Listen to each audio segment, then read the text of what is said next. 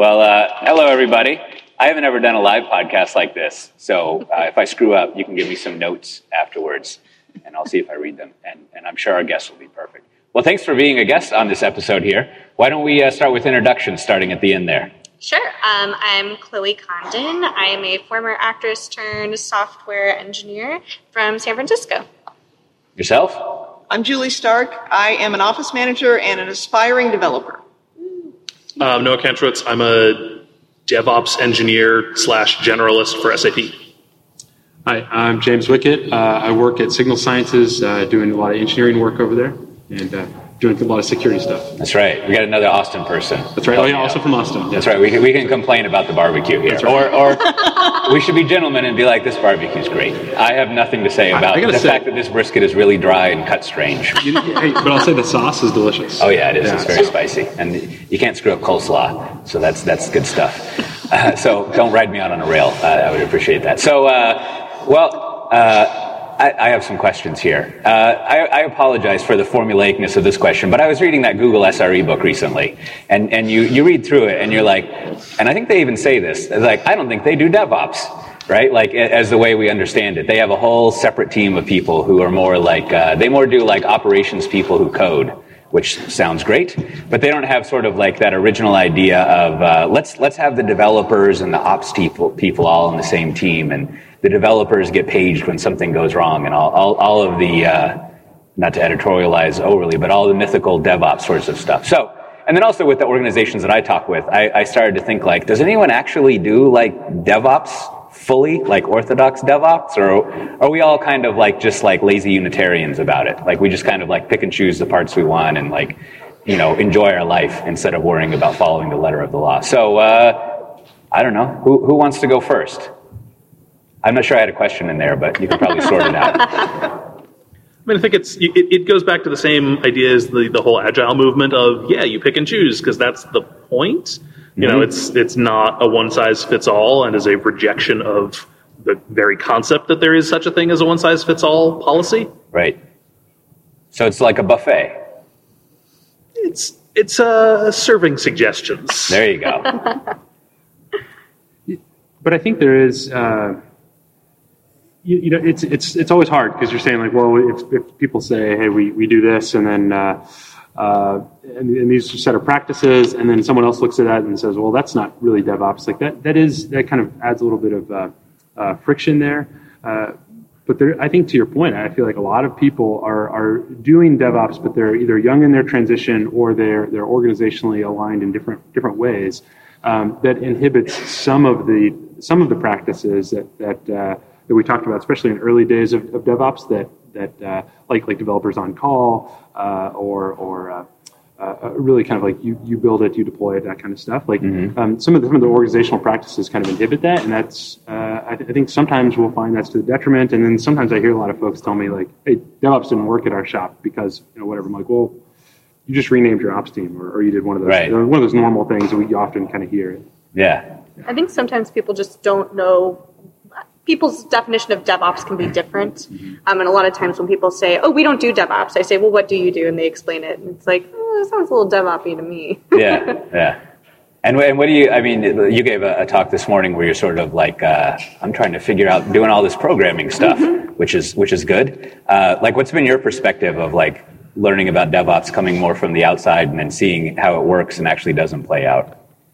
I think right now it's the grass is greener on the other side. 'cause I'm, I mean, I'm not even in the field I want to be in right now, and, and in my office we are very siloed. Everybody has their own office. They go in and they shut the door, and I may go days without talking to my boss.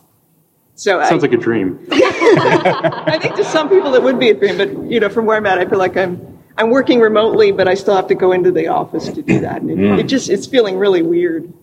Yeah, yeah, yeah. Those models. I remember uh, way back in the late '90s, there was that book Microserfs, which I think was a good cultural write-up of programming at the time. And to your point, there, I forget his name, but there was one character who like stayed in his office for a week and would only eat flat food, like food you could put underneath the door. And like that, that was sort of like the wizardic uh, sort of like view of a programmer. And I don't know. I mean, it seems like it seems like with DevOps, a lot of it is, as we were kind of talking about, it's, uh, well, one, I always think like you should never assume what you're doing is one good or that you're actually doing anything like systematic. And so if you put any system in place, it'll be better than nothing. And then two, like, yeah, you got to buffet your stuff and figure out like what works out well. All right. Well, that's kind of confirms my suspicions that like there's not a lot of places that are like textbook orthodox DevOps, which which uh, which is slight. Then it makes it like you were kind of you do have to go back and revisit this notion of like if you have a DevOps team that's wrong, but maybe it's right. Like like if if, if you actually do have separate people doing all these roles, you have like an SRE type of role, then maybe that pans out. Or similarly, I, I've seen a fair amount of success in uh, in teams. What is called the DevOps team is really a platform or core infrastructure team. Yeah, yeah. And like, sure, if you want to call that the DevOps team, go for it. As long as what you're doing is working for you. Yeah, yeah, yeah. Well, I don't want to hustle pivotal stuff too much, so I won't follow up on that. But, but yes, I'm trying to be polite. So uh, on a on a slightly different topic, so I was talking with. Um, someone from uh, what's the what's the the table right next to mine? C2O or something? Like the people here who, and and they were they were talking about how they're here for recruiting or I asked them. They didn't volunteer that. And uh, I was asking them uh, like uh, like is it how's it hiring around here in Kansas City? And they said it was really hard which is what everyone says right? Like everyone's like we can't hire people. And so like I was thinking I'm kind of like yourselves right? Like I have a philosophy degree. So I just like learned to program I don't know how. On my own, I got I got lucky, and I got picked by a uh, like a Texas CEO who realized these high school kids they're cheap as hell, so I'll hire them to like work on this online banking software, and then and then that's that's how I learned things. So given that experience, and hopefully it's not like too arrogant, like it seems like computers aren't that hard to learn, right? Like it might take you like a year or something, but like it's pretty easy in, in, in, in that it's not like uh, i don't know learning how to do brain surgery like, I mean, I went to a boot camp that was 12 weeks long. yeah so- yeah exactly I mean, it's a fire hose of information, and I definitely think there's something to be said for a traditional computer science degree. But Sure. um, for people, you know, like myself, and I'm sure like you, who maybe have had a whole career before going into computer science, um, there are definitely kind of ways to ramp people up. I think Right. that training is really important. Mentorship is super important. Um, and I, I don't know, I get very frustrated have frustrated having just come out of the job search as a junior engineer only about a year ago that everyone's always saying, where are these unicorn, you know, these diverse, this diverse talent out in the universe? And a lot of places literally aren't letting them through the front door. Um, by requiring a CS degree, you're really limiting your candidates. Yeah. And I think that comes into play. I mean, ask anybody in your office, like, hey, raise your hand if you have a degree. So many of us are self taught or, you know, nowadays have gone to a boot camp. Um, and I think that the more that we kind of open up our internships and apprenticeships and create that training and mentorship, the better for all, really. yeah yeah. Well it's good it's good you, you fast forwarded to the question i was going to ask. So that, that's because that, that's an applicable answer. But like is it you think i mean do you think it's working like if you were to like stick it on a chart is it going in the right direction I think so. I think you know it really takes a certain kind of person to go to a boot camp and Yeah. succeed. Um, it's very intense. Uh, if you can imagine imposter syndrome, like magnify it by a hundred. Um, Right. so we could hook them up with some medication Yes, yeah, absolutely. Um, I think it, it you know, it, it takes a certain personality for sure. But I do think, um, just based on, I mentor a lot of young women in tech Mm. and just people with non-traditional backgrounds, and they're so driven, and they come to the industry with experience that a lot of people in this industry don't have, like be that in the arts or education, or you know maybe they worked um, as a wedding planner and they're really good at seating arrangements, which is a good thing to have if you go work at Uh-huh. Eventbrite, where they're building that kind of software and having that insight. And, and I think it goes hand in hand with diversity, really. That there's a lot of women and a lot of people of color and a lot of people who maybe didn't have computer science exposure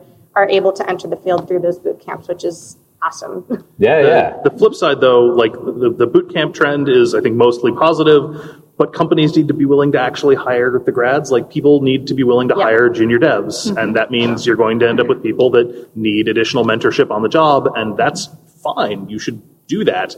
But a lot of companies don't seem to be willing to put in the time for it, which is extremely frustrating. So, so what, what is this mentorship stuff? Like, like, I mean, in theory, I know what, you know, mentorship is. And I remember being assigned mentors and I'd have like the one phone call and they were like, here's how you file expenses. And then I never talked to them again, which is, which is handy. Uh, but like, what are actual things that happen in mentorship? Yeah, I mean, I think it, it's interesting. I heard a talk recently at a conference where I, someone was saying people think that they don't have insight and experience to offer, but I think really everybody does. Um, personally, I, I mentor a lot of people with non-traditional backgrounds because that's kind of my path into this industry. But when I went to Hackbright, it was an all-female software engineering boot camp, and every single woman in my cohort had three mentors. Um, usually they were had been in the industry a very long time. Um, one was usually um, a woman, and you know either worked as uh, an engineer in the field or um, a manager, and um, it was an amazing resource to have. And of course, you know some mentors would be a little more hands on than others, but even just being able to ask like, oh my gosh, how do I whiteboard? Or Oh, like right, right, right. now that I'm going into my second um, software engineering role, saying like, hey, is this a good offer? How do I negotiate? Like what Yeah. what is what is this? yeah. How, how about how about yourself? Have you have you had any mentor epiphanies, like people helping you out with things? Because and I ask because like because my next question is like, oh, I'd never think you would have to like show someone how to whiteboard. So there must be like five or ten other things like that that we just take for granted, like how to tell people like, no, I don't want to play ping pong. Like that. That's that's a good skill to learn. Social But- skills, yeah. But like, uh, like, like, what, what are, is there, is there any like good mentor stuff that, that you've come across as you've been entering this field Um, or when I- given other people? Sure. Um, when I got involved in my meetup group, Python KC, um, the other organizational team members, they've been very supportive. They, um, they were an all male team and they wanted to bring diversity in. And so they invited me and uh, they know that I don't have that background that they all seem to have with the coding and, and software. And um, any one of them, I've, I've asked them, and I think it's because I'm, I'm willing to do the work and they see that I'm willing to do the work. Um, I ask them for help. I, I try to ask intelligent questions, and they've been they've been very supportive, and I've been very thankful because I'm I've always been this kind of person that felt like I just need to figure it all out myself. I don't need Right. anybody's help, and, and it's like, boy, that's a that's a dumb way to try and get Yeah, through life yeah. because you just uh, it doesn't work. Yeah, But- No, I, I struggle with that all the time. Like I was an only child, and so like I figure, you know, no one wants to put up with me. Like I need to just figure stuff out on my own, like I've always done, which is uh, it's a lot of work. Yeah, it is. And you may be a mentor or be getting mentorship and not know it. Like, I don't feel like I've ever officially said, I'm your mentor. Like, it just kind Right. of organically happens sometimes, which mm-hmm. is sort of the magic of mentorship. or even just more distributed things like jumping on Stack Overflow and answering a question. Like Yeah. it's mm-hmm. it's a much smaller experience, but it's the same idea. and Yeah. that, that you're worthy. You you do have knowledge to share with others, and and they appreciate it. And sometimes you just got to jump in there. And, Yeah, I, I remember the, the first job I had uh, is kind of like uh, uh, responsible. It's like well, I think a lot of sysadmins they're not, you know, there's not even though there's like CS right. It's like there's not a sysadmin school right. And Right. So you, and so you're basically like here. Uh, and I got nicknamed College Boy, which is you know unfortunate because everybody on the team is like you know 15 years uh, older than me or so, and and uh, and and. Uh, and then just kind of thrown to the thrown into the you know large responsibility with kind of a backup you know with with scenario where people were like kind of helping like organically mentoring. It's like it's 3 a.m. I can't figure out how to fix this, you know, and then you know I could call somebody, and, and that, that takes um, uh, you know that, that that is true mentor, men- mentorship Yeah. where you can wake someone up at three in the morning and like be like I got no idea, right? So uh, I still still feel Yeah, I guess that is. I mean, going back to the whiteboarding thing, like I, I had a weird, uh, brand new job a while ago when I, I went to uh, go go to work at Dell for two years in corporate strategy and M and A, and so I went to go work with a bunch of um, MBAs. Which, as I always like to joke, are the people I've been trying to avoid all my life. and uh, so, you know, you go work with them, and, and I mean, now I'm, I'm realizing there was a lot of people who basically were like, Coach A, this is how it works, right? Like, whether it's I mean, they have a whole other style of whiteboarding and like, here's how you put together slides and here's why you have to have a meeting for the meeting for the meeting. And like, it's a whole other world of things. And it is nice to have like, uh, some people like stay in the meeting afterwards and like give you some advice about, about what's going on. So I guess it is like in doing mentorship, it's obviously I would be ill prepared for it, but, uh, because I have imposter syndrome. Uh, but like, you just have to spot those things where people don't realize the common sense and, and other things. And then also like, I was just talking with someone who uh, who's applying, who's might come work on our, our team, which would be great. And I was talking to them about like, uh, here's the, what you should negotiate and the position you should get, and you should do it instead of this, and don't let them tell you that like, oh, for your region, that pay is just oh, that's a bunch of BS. And like, you know, I think those kind of things are always nice to give people because we're all dysfunctional about money. And it can be as simple as saying, I mean, I work in dev evangelism, so I'm traveling a lot, and I'm I'm in very much in the honeymoon phase of, of traveling, and I've had a bunch of evangelists say, beware of burnout. Like Oh, you yeah, will not yeah. feel this great in a couple months, and I don't have that knowledge. I haven't been in Yeah. this industry long enough. Just wait till you get platinum status, and you'll be like, oh, "This is awesome." Yeah, yeah. That's that's that's a that's a gamification that works against you when, when you worry. Like like I'm here and I'm staying at two different Starwood hotels over two nights because then I get double credits. Oh. And like, but then you got to pack up your stuff, and it's a little like it's over the top. You just mentored me on Starwood. Oh yeah, yeah. Well, we can, we can talk about travel afterwards endlessly. That's uh, that's yeah. So uh, on a on a on a dramatically different topic than that, I guess. Uh, so uh, right now, like Kubernetes is a big deal, right? Like that that seems to be something. Uh, like, are, are there any like uh, since we're all a bunch of fancy pants uh, experts? Like, what what are the hidden technologies you think might come out? Like, what are some things people are doing that like will be the Kubernetes of next year. That we'll, we'll all be like, this was awesome until it became cool, and now let me tell you why it's really bad. Yeah, I, I think that will. I mean, it's not a surprise that serverless is kind of the big the big word on, on a lot of people's uh, minds, and, and everybody's thinking of Lambda and, and OpenWhisk and other other stuff like that. But um, I don't know. I, I believe that like the Kubernetes, Docker Compose, all that stuff like that, it doesn't really add a new value set. Um, like because when we went from uh, hardware to uh, VMs, like that was like six weeks to provision to like Right. you know six minutes, and now we're like six minutes to six seconds or whatever, right? But it's not. It's it's uh, the first one is human scale, right? The next one's kind of more machine scale of, of, of savings, and uh, uh, but you still got all the operational burden of running the Kubernetes and and and uh, uh, cluster and doing all that all the business uh, there. Where with uh, serverless, you kind of get that that. Uh, you, you get to let go of a lot of uh, operational Yeah. burden and, and concern. And, and and I was really taken aback by this uh, at Serverless Conf in Austin, and it, I just noticed a lot of like big companies that were like serverless was their first foray into the cloud. Like they were kind Oh, of yeah. like they're like yeah we got that you know virtualization Like thing inside." leapfrogging. yeah but they're like we're just going straight lambda and I'm like you know that's actually not a horrible idea What, what, what, Yeah. what kind of applications were they doing that with? Uh, you know, it was uh, some. Let's try to think like who was who was there that was big. Uh, uh, I mean, it was just like there's a lot of people were starting with uh, kind of basic type stuff and moving Hmm. moving that, but they were starting to uh, take advantage of that. And I, I don't know if I should quote who. Or what, Sure. yeah. You, you divulge all the secrets. Yeah. That's, since you since you're a big security guy, I'm sure you're, you're Yeah, up for that. yeah. How about we'll go in order? How about, how about yourself? I, I would go back to my InfoSec roots and say secrets management is still Ah, utterly in its infancy, uh, even though we've been doing this for, what, 30 years now.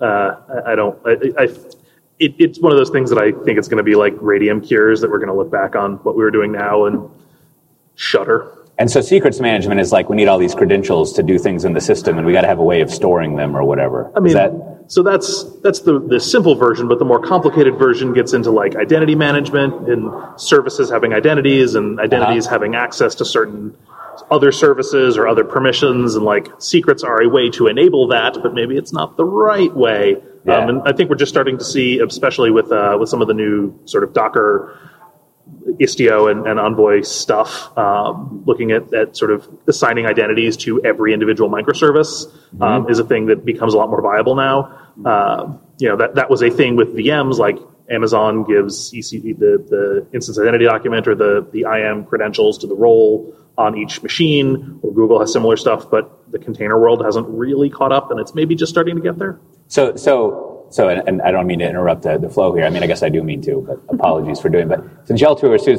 two security people, like, what's the deal with security? How come it's such, such this like weird thing that's never been fully integrated? Like, for example, nowadays there was a time. So I stopped coding in 2006, right before virtualization and Git. So I don't know what any of that is.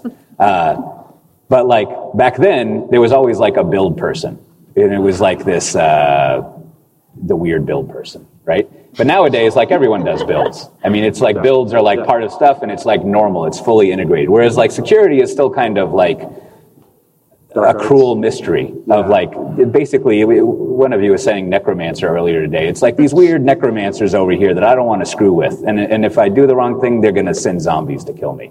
And so like what as people who do security like how did that come about? I'm not i'm not casting any blame but what's the uh, what's the story of it I mean, so I think it's got there's a couple pieces. One is that unlike most other fields, security is a weakest link problem. So if you spend eight months improving your deployment flow or your build process, your CI, it's probably going to be way better. Like maybe there's still some weird crufty piece of it, but it's going to be way better. Uh, if you spend eight months improving your security and you forget exactly one thing, you end up like Equifax. Like Right, right. it doesn't matter how much work you put in, you missed the one thing, and that's all that it took. Um, so that leads to a culture of people seeing it as either a completely unassailable problem or the domain of dark magic or what I mean all of these sort of gross cultural things that security is a thing that either I'm not going to do or I don't want to think about. Right.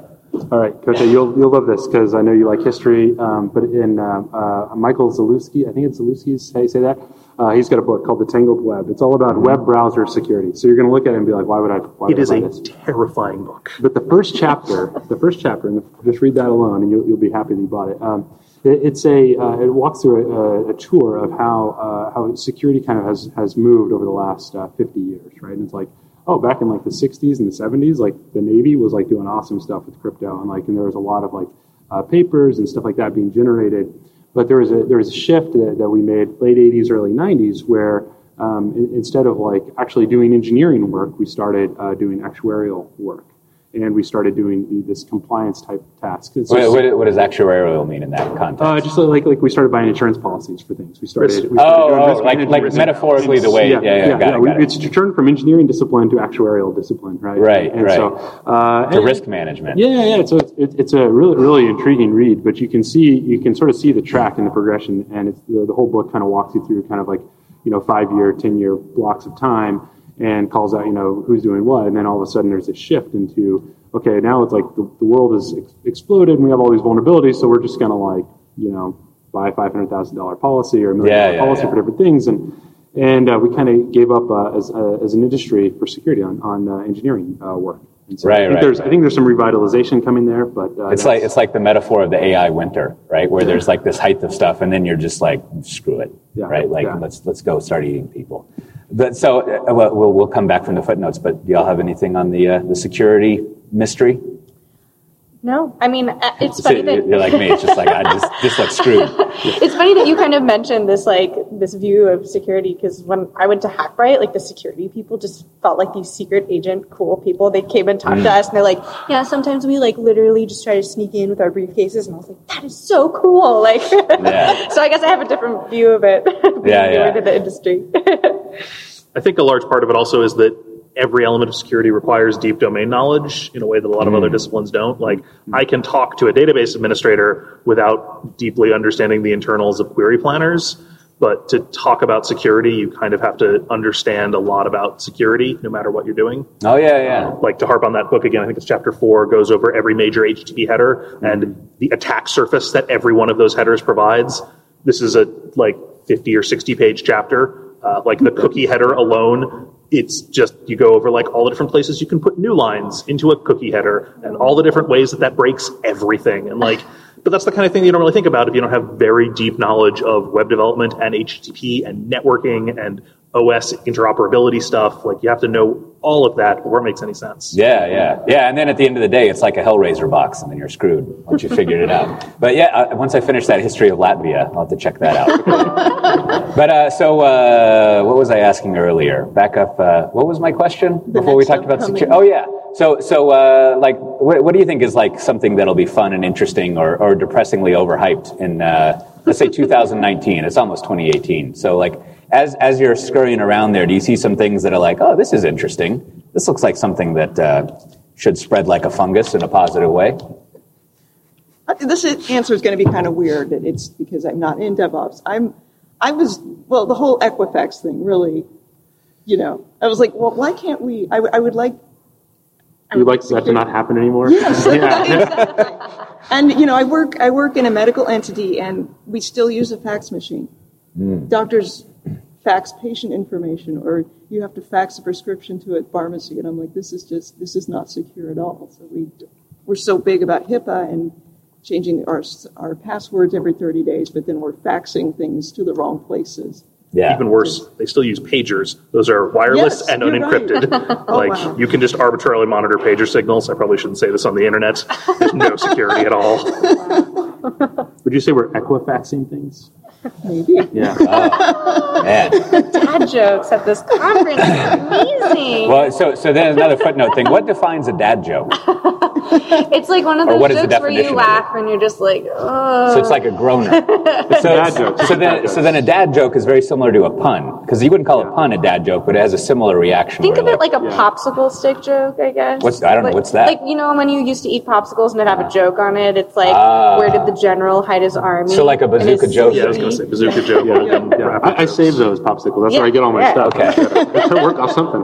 Okay, so then it's sort of like non-offensive, right? Mm-hmm. Uh, and uh, it's almost it's approaching like a pun and sort of like, oh, here's an obvious thing I didn't realize, and it's funny. that the revelation of this cleverness is is the joke that Well, I always make a lot of jokes. I love Indian food, and I'll make jokes about non, like none of the above, like you know Mm. Right, right, that. right. Just you know, where Sure. you, it takes a couple That's a seconds to laugh. Thank you. Yeah. a lot of non. you got to you got to rotate those jokes around a little bit more. Is that a dad joke? Yes. Okay. I like, I like So so how about yourself? What what do you think will be uh, like a fun, cool thing in 2018? Yeah, so this is a kind of nerdy answer, which is obviously a weird sentence So to we'll have say to pardon the audience for talking about nerdy stuff. Um, so coming from an arts background, I'm super excited for VR and kind of what that's going to do for the performing arts space specifically. Um, coming from the arts, everything is on paper right now, and for everything from your programs to um, administratively in the theater. So I'm really excited to kind of be able to see, you know, Hamilton, for example, tickets cost like. $500, $600, um, and being able to make art like that more accessible to people. Um, Yeah. And just other things uh, along the lines of, you know, my grandmother in Tucson has never been able to see me perform. What what if there were ways because tickets only cover ten percent or less of the cost of what it takes to produce a show. What covers the other 90? Uh, donations, um, Like donors, grants, mostly. Um, that's that's why the arts do not pay so well, and why I'm an engineer now. Um, but I'm really excited to kind of see being able to make some of these, you know, more kind of ephemeral pieces of art, being able to um, be given out to the masses, and and I'm really excited to see the innovation and kind of the connection between theater and technology, especially with VR. So, so what do you think the last, well, depending on how long your answer is, the last like one to three major tech innovations in theater were? Oh man, um, I mean, it's really exciting to see a lot of technology in sets and on stage now. I just saw Curious right. Case of the Dog in the Night, and the entire set was digital and had clearly been programmed, which is really cool. Is that is that like they projected onto things or what? no, what like they that? had a whole kind of like light board kind of thing that lit up based on you know people touching it and moving around. I'm sure it was all being kind of pulled and They got one of those like. Trumpian orb things that they mess around. yeah. um, that I would also say um, there's been a lot of kind of innov- well, theater websites continue to be made on an angelfire.com page, and it drives me crazy. Um, but yeah, I would just say interactive theater. Like now, I'm seeing. Usually, the mentality is keep your cell phones off. Um, but now I'm seeing a lot of interactive theater where if you tweet something, you know, something will pop up on stage. That's really exciting too. Um, yeah, I'm trying to think what else. I mean, there's not a whole lot, to be perfectly honest. When I was studying and doing whiteboarding, I was developing a, a application that. So if you're an actor and you go to the theater and you you have to sign in on the wall, there's all these kind of dates and times and like, is Chloe in the theater? Do we need to put her understudy on? like a restaurant. Yes, yeah, exactly. Oh my gosh, don't get me started on looking over the shoulders at Cheesecake Factory at the software they use there. Um, but Do basically, they use just- that like Aloha thing? I always like to check out the POS system they There's always a really great kind of like uh, pixelated picture of a palm tree or something. Yeah. You know? um, but I was just, you know, playing around with like, hey, what if everything wasn't on paper? You know, Yeah. my dad's a director. He still has all of his theater archives and all of the calendars from everything that he did. So there hasn't been a whole lot of innovation on the administrative side of things, but I think it would be super helpful. And of course, the mentality is a little like arts versus tech. And then you see an actor post on Facebook, technology is ruining the arts. And it's like, she said on Facebook. Like, Yeah. so I'm really hoping to connect those two things together, um, especially, you know, as I, I think they're, they can mutually benefit each other. Right. So they just benefit from the whole paperless revolution Yeah. to, to start with. and, and do y'all have like the, like in uh, in movies they have that one piece of software they have to use to make scripts? Is it like that in theater where you like have the one the one formatting and if you don't have it you can't do anything? Basically, I mean, I, it's been really fun now that I'm an engineer to go to some of these shows that, you know, it's a commentary on engineering and you look over their shoulder on the computer that they're on and it's, you know, an Excel spreadsheet. It's like, well, if I code this thing and I'm like, oh, it looks like a really intense expense report that they're hacking right now. Wow. yeah. Well, that's a good that's a good final question for, for everyone. So spreadsheets. give, give give me good use of spreadsheet, bad use of spreadsheet. We'll we'll, we'll, we'll start start over here. Well, let's skip me because I'm not sure. Let's, Okay, we'll come back to you. Uh, good use of spreadsheets. I, uh, I track all of my conference speaking in a very large Ah, yes. spreadsheet with some fancy pivot tables to figure out which talks are getting accepted where and things like that. So that's been nice to have. What, what do you use for that? Uh, just Google Sheets. Google Sheets. Okay. All right. It's, it's not that fancy, but it's Yeah, nice yeah. to. yeah, I like Google Sheets because it's basically Excel. Whereas, like, you go over to numbers and it's like, oh, we're fancy Apple people." Like, but like, you just want Excel, basically.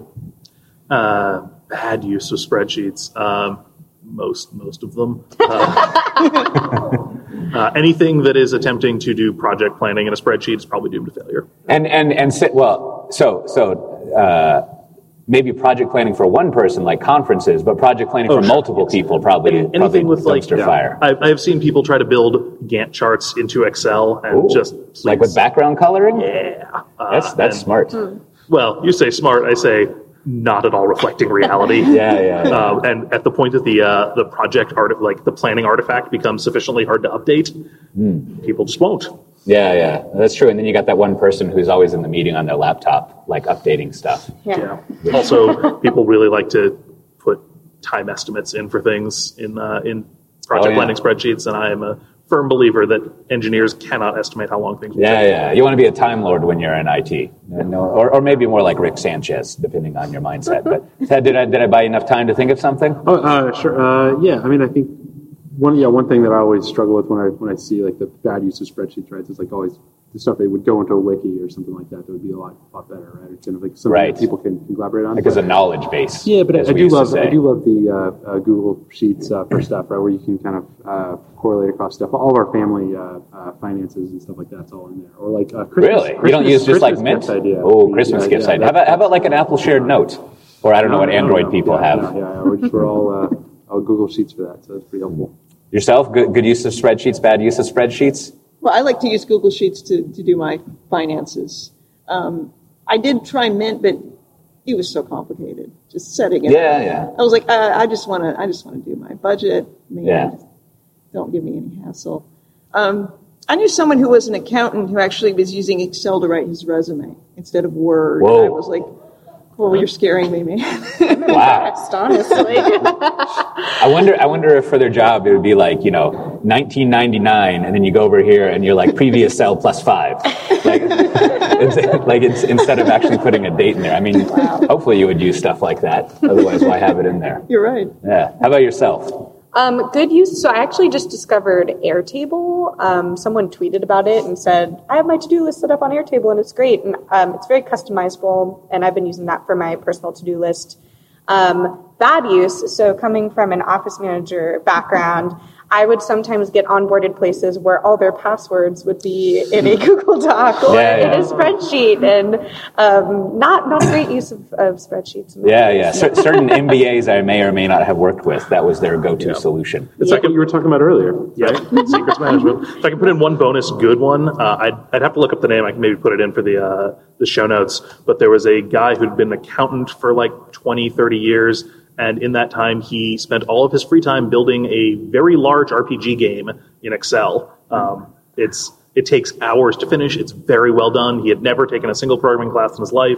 He just decided this is what he was going to build. It's great. Wow. It's like, like VS lookup unlock the door. Yeah. Wow. I don't really know what VLOOKUP is. But I tried. This Sounded good, sounded yeah, good. this is my. Pro- I even said it wrong. It's VLOOKUP, not VS. But like, I, I could never like wrap my head around like how the spreadsheet thinks, right? Like how like, and this is always comes up with a pivot table where like you have to know how the spreadsheet thinks in order to like auto generate a pivot table. Otherwise, basically, you're just like clicking these buttons over and over again until you get the view you want. But it's just. I, I spent like a year trying to understand relational databases, and I think that worked out. And I need a similar mentoring session of like how Excel thinks the data model. I don't, I don't know what that is. Well, uh, so any, any- anything else y'all want to? Uh, any topics you're burning to talk about? All right, sounds good.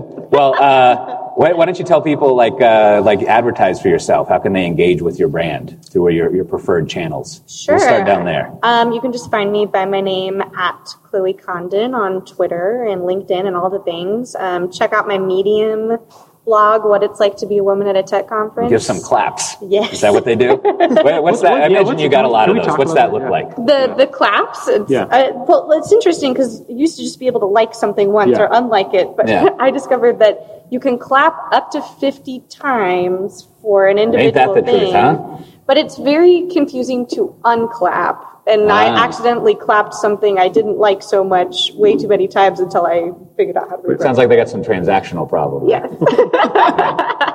Okay, and and then a clap results in now you get like money or something. no. It's No? just uh, oh wow, someone clapped.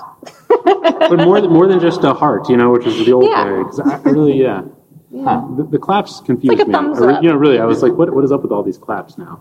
So so then obviously you wrote that as you just said on Medium. Mm-hmm. Like, do you think Medium is the solution? Are we done? For for Just blogging? for like a place to publish stuff, yeah. Because I have a blog, and I used to be kind of a big deal in the blogging world. And now I get like ten hits a day, and so it's just like screw this medium, no pun intended. but like, so so should I do stuff in Medium, and that works out well, or Yeah, I. I love Medium. I think that it, it makes it a lot easier for discoverability. Um, people true. search on Medium a lot, and then also sometimes you'll get published by other people on Medium, Yeah, like yeah, Nuco or Women 2.0 or whatever. Um, and but then you don't waste a weekend on theme selection. yeah, and just really great. You can put a GIF in there very easily. There's, Yeah. you know, I mean, if you're into the coding HTML aspect of it, you know, maybe not your jam, but And it, it doesn't it doesn't wig you out to like send your stuff to some EULA you didn't read, or in, is that right EULA? Or is that an enterprise like whatever to some fine print you didn't didn't read? I mean, it's a kind of an easy set it and forget it thing for me personally. Okay. And um, I find that a lot of people just discover my content searching keywords that I put in there and stuff.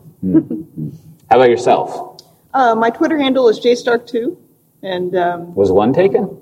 well, at work my email is jstark2 because Okay, because there you go. jstark one was taken, so Yeah. I was like, well, we'll just continue with the theme. And Yeah, when I, when I started at Dell, my email address had to be uh, Michael underscore R underscore Cote because there was another Michael Cote, which Oh, wow. seemed very very unfair. But Yeah. what are you going to do? He was a big fancy SecureWorks person though, so I guess he outranked me. Yeah. But uh, yourself? Uh, I am Cantron, K A N T R N on Twitter, and Code Ranger just about everywhere else. CodeRanger.net is my website. That's where I post things. Yourself? Cool. Yeah. Uh, let's see. I'm on Twitter uh, at, at Wickett. Also blog at theagileadmin.com sometimes, and uh, sometimes for my corporate blog too, uh, uh, labs.signalsciences.com. Exciting. Well, great. Well, uh, thanks y'all for being on here. I just like went up to one of the organizers and I was like, wouldn't it be great if we did one of these? And then they did a bunch of work to like make it happen and recruited all of you. I didn't even like have to do anything. So thanks also to the organizers. They did uh, they did a fine job. And like this is a fantastic theater we're in. Yeah. People should uh, you should have this here next year so people can come check it out. Nicer than most theaters I performed in as an actress, to be honest. Oh yeah, oh, yeah, yeah. I need to go around and take pictures of all the uh, the funny stuff. Well, not funny, but the quaint. Some 41 enjoyable things. Here if you go to the lobby, and Snoop Dogg. Oh, whoa. Yeah, that's great. Well, uh, as always, this has been uh, Software Defined Talk in a not as always normal format. If you want to see uh, the show notes as mentioned earlier, which hopefully I'll put something in them, you can go to softwaredefinedtalk.com and uh, check that out and all the previous episodes. And, you know, you can subscribe to the podcast and follow all these people on Twitter. And, uh, you know, one day we'll make security people nice. These, these people are nice. We'll, we'll sort it out. We'll see everyone next time. Goodbye. Thanks for being an audience. All